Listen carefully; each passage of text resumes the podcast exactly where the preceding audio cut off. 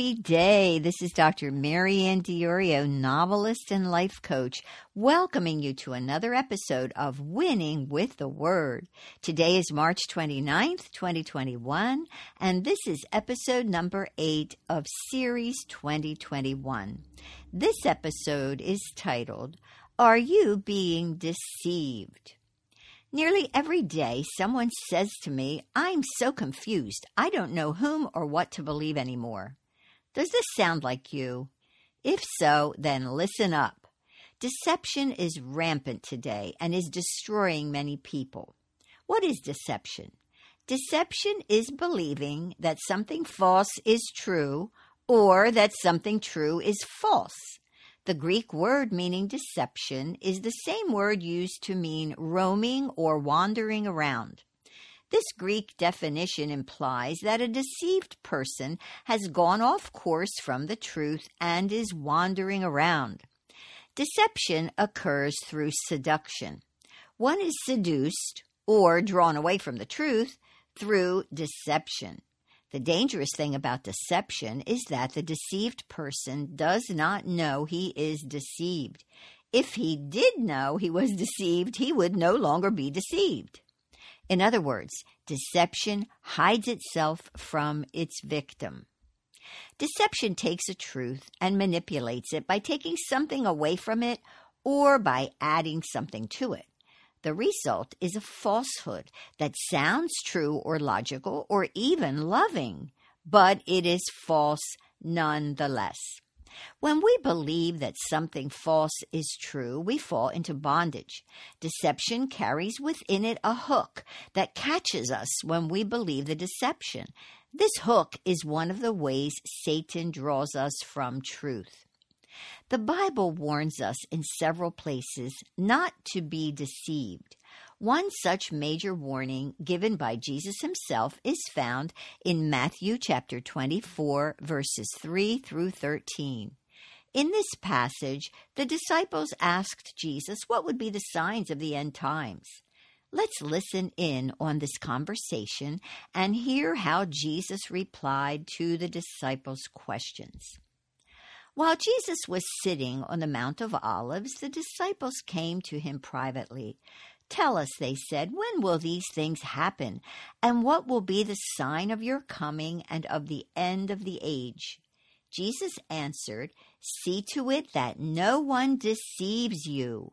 For many will come in my name, claiming I am the Christ, and will deceive many. You will hear of wars and rumors of wars but see to it that you are not alarmed. These things must happen, but the end is still to come. Nation will rise against nation, and kingdom against kingdom. There will be famines and earthquakes in various places. All these are the beginning of birth pains. I find it extremely significant that the first sign Jesus gave as to what would signal the last days was the sign of deception. Now, in order to be theologically balanced, what Jesus described in Matthew 24 are events that have happened throughout history. There have been wars and rumors of wars throughout history. There have been nations rising against nations throughout history. There have been famines and earthquakes throughout history. There has been deception throughout history. But what is different about our day is that all of these things that Jesus mentioned are converging. In other words, they are all happening with greater and greater intensity, and they are all happening at the same time. Just as the birth pains and contractions of a woman in labor increase in intensity and begin to happen all at the same time until she gives birth. Jesus himself spoke of the convergence of events in Matthew chapter 24 verse 33 when he said, "When you see all these things, you can know my return is near. I'm right at the door." Again, in Luke chapter 21, verse 28, Jesus said, When all these things begin to happen, look up, for your salvation is near. In other words, when these things, famines, earthquakes, wars, and rumors of wars, are all happening together at the same time, then our Lord's return is imminent. So, the number one sign that Jesus' return is imminent is that all of the signs he mentioned in Matthew 24 are now happening at the same time. We are witnessing these signs occurring all at the same time right before our very eyes. In a single day, we hear of many who are calling themselves Christ. In a single day, we hear of wars and rumors of wars, of nation rising against nation. In a single day, we hear of famines and earthquakes and plagues in various places, all at the same time. Deception is rampant today and is wreaking havoc, not only in the world, but most importantly for us in the church. Some segments of the church are siding with the world because they are deceived. Never have we needed discernment as much as we do now. So, how can we avoid deception? How can we sort out truth from error? Before we look at how to avoid deception, let's take a look at how we get deceived in the first place. Here are five ways. Number one, through disobeying the Word of God. In James chapter 1 verse 22, the Bible gives us this command. Be doers of the word and not hearers only, otherwise you are deceiving yourselves. When we hear God's word but do not obey it, we open ourselves up to deception. Number two, through elevating and following Christian leaders instead of following Christ. Many Christians today do not consult their Bible for answers to their problems. Instead, they follow the teachings of popular Christian celebrities. We must be like the Bereans, who did not even trust Paul's teaching, even though he was Paul, the great apostle. No, in Acts chapter 17, verse 11, we read that the Bereans searched the scriptures for themselves to determine if what Paul was teaching them was true. Notice that the Bereans searched the Bible. They didn't just casually read it, they dug into it. They examined it daily, every day, not just once in a while. Why did they search the scriptures? To find out if what Paul was teaching them was true. The Bereans were open to learning the truth, but they wanted to be sure it was the truth they were learning. We need to be like the Bereans. We must always scrutinize what we are being taught and measure it by the Word of God. Number three, through exalting the self. This is another way we are deceived. In 1 Timothy chapter 4 verse 1, the word says this: in the latter times, some shall depart from the faith, giving heed to seducing spirits and doctrines of devils. It sounds so good to talk about human potential, motivational training, etc. After all, these com- concepts and their tools simply help us to become better people. And what's wrong with that? What's wrong with it is that exalting the self, which is called selfism, contradicts the Word of God. Jesus says that we must die to the self, not exalt it. We must live in Him and for Him, not for ourselves. Many of these types of self help programs are being used in corporate America and in our educational system to train employees and students. We hear of sensitivity training, anti harassment training, diversity training, and other types of, tra- types of training programs that are, in truth, subtle venues for promoting agendas contrary to God's Word. Another deception that has infiltrated our culture and even the church is ancient mysticism.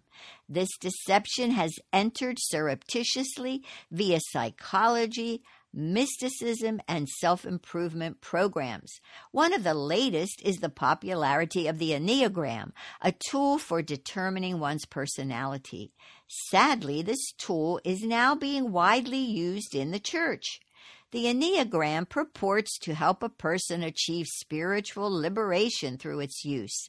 This concept blatantly contradicts God's word that says we achieve spiritual liberation only through being born again in Jesus Christ.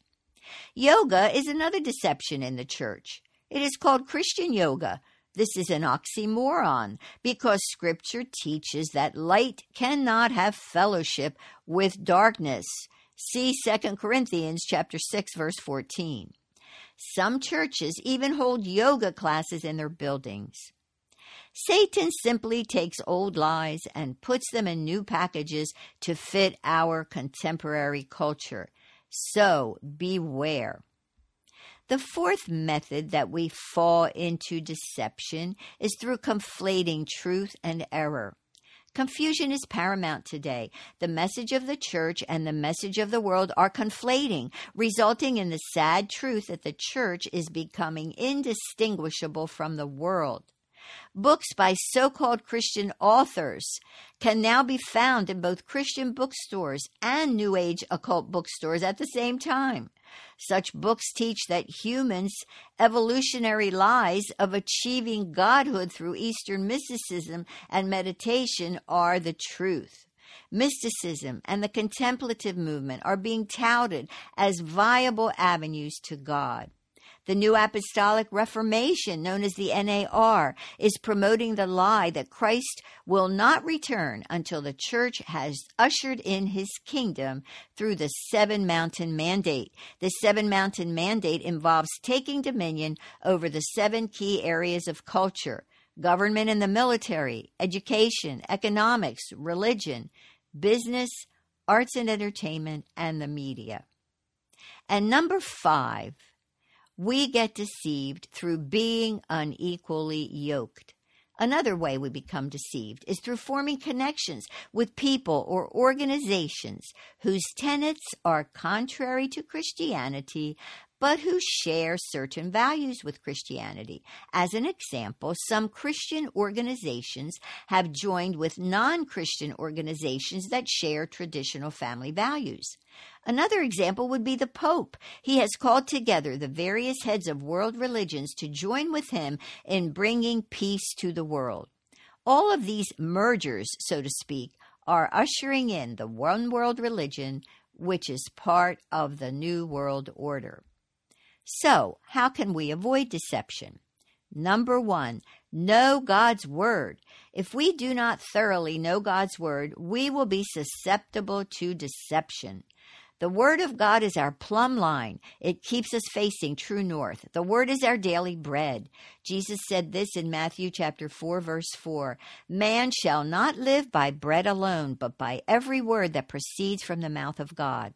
We need to feed on God's Word every single day. We need not only to read it, but also to study it, to meditate on it, to hear it, to speak it. Number two, obey God's Word. In James chapter 1 verse 22 we read, "But be doers of the word and not hearers only, deceiving yourselves." Hearing the word is not enough. We must also obey it in order to avoid being deceived. Number 3, guard your heart. Deception begins in the heart. When we follow our own will instead of God's will, we open the door for deception to enter our hearts.